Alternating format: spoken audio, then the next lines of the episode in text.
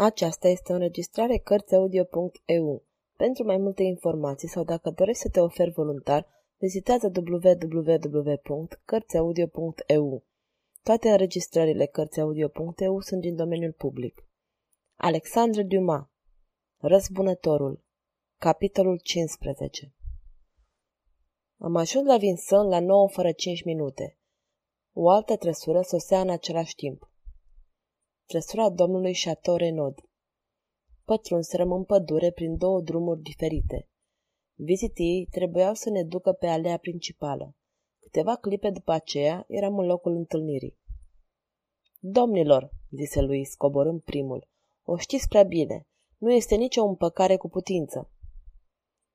Totuși, spuse eu apropiindu-mă. O, dragul meu, aduceți-vă aminte că după confidența ce v-am făcut-o, Dumneavoastră aveți cel mai puțin dreptul să faceți vreo propunere sau să primiți vreuna. Aplecai capul înainte acestei voințe absolute, care pentru mine era o voință supremă.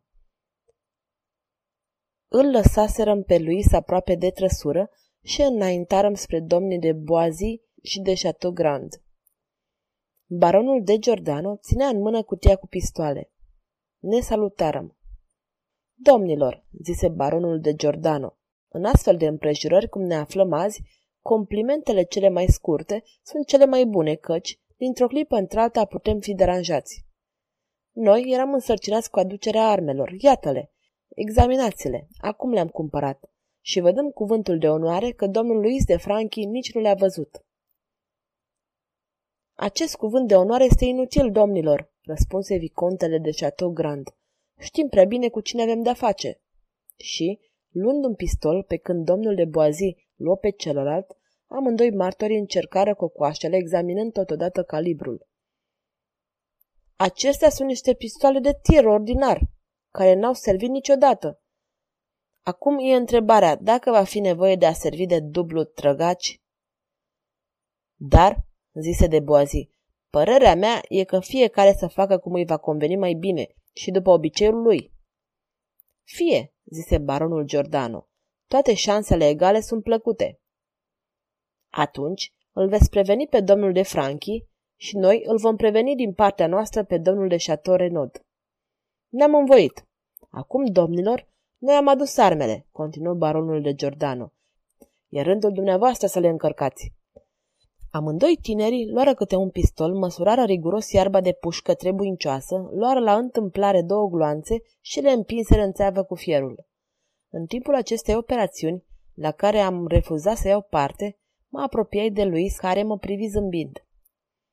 Nu o să uitați nimic din cele ce v-am cerut?" mă întrebă el, și o să primiți de la Giordano asigurarea pe care îl rog în acel bilet că nu va povesti nimic din cele întâmplate, nici mamei, nici fratelui meu.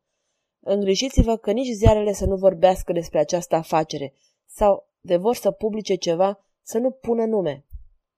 Și acum nutriți această teribilă convingere că duelul vă va fi fatal? Da, îmi răspunse el, sunt mai convins ca niciodată. Dar îmi veți da dreptate, nu-i așa, că mor într-adevăr ca un corsican? Liniștea dumneavoastră, iubitul meu de Franchi, e așa de mare că îmi dă speranța că nu v-ați convins prea bine. Luis scoase ceasornicul. Mai am șapte minute de trăit, spuse el. Iată ceasul meu. Păstrați-l, vă rog, ca amintire de la mine. Este excelent. Luai ceasul, strângând mâna lui de Franchi. În opt minute, îi zise eu, am nădejdea să vi-l înapoiez. Să nu mai vorbim despre aceasta. Iată că se apropie domnii. Domnilor, zise viscontele de Chateau Grand, Trebuie să fie pe aici un luminiș pe care l-am descoperit anul trecut pentru mine însumi. Vreți să-l căutăm? Ar fi mai bine decât în drum, unde am putea fi văzuți și deranjați. N-aveți decât să ne conduceți, domnule, zise baronul Giordano Martelli. Noi vă urmăm. Vicontele mergea înainte și noi îl urmam, formând două grupuri deosebite. În curând, într-adevăr, ne găsirăm la 30 de pași în mijlocul unui luminiș. Terenul, care desigur fusese altădată locul unei bălți, părea potrivit ca să servească de teatru a unei scene de felul acesta. Domnule Martelli, zise vicontele, vreți să măsurați pașii? Baronul răspunse printr-un semn de afirmație și, așezându-se lângă domnul de Chateau Grand, Măsurară vreo 20 de pași obișnuiți. Atunci mă aflam iarăși singur cu domnul de Franchi. Apropo, îmi zise el, veți găsi testamentul meu pe masă unde m-a surprins scriind. Bine, îi răspunsei, fiți liniștit. Domnilor, la locurile dumneavoastră, zise vicontele. Sunt gata, răspunse Luis. Adio, amice. Vă mulțumesc de oboseala pe care v-am pricinuit-o fără a număra, adăugă cu un zâmbet melancolic, pe aceea care vă voi cauza-o încă. Îi luai mâna. Era rece, dar fără agitație. Uitați, îi zise eu, de apariția de astăzi noapte. Și ochiți cât mai bine. Vă aduceți aminte de frai șuțul? Da. Ei bine, atunci știți că fiecare glonte își are destinația lui. Adio. Întinse mâna baronului Giordano, care ținea în mână pistolul ce era desemnat. Îl luă și, fără a se uita la el, se așeză la locul lui indicat printr-o batistă. Domnul Chateau Renaud luase deja poziție. Se făcu o scurtă tăcere, pe când cei doi tineri salutară pe martorii lor, apoi pe aceea ai adversarului lor și, în fine, se salutară și ei înșiși. Domnul de Chateau Renaud părea cu totul obișnuit cu astfel de afaceri și zâmbea ca un om sigur de reușită. Poate știa de-al minterea că lui spunea pentru prima oară mâna pe un pistol. Luis era liniștit și rece.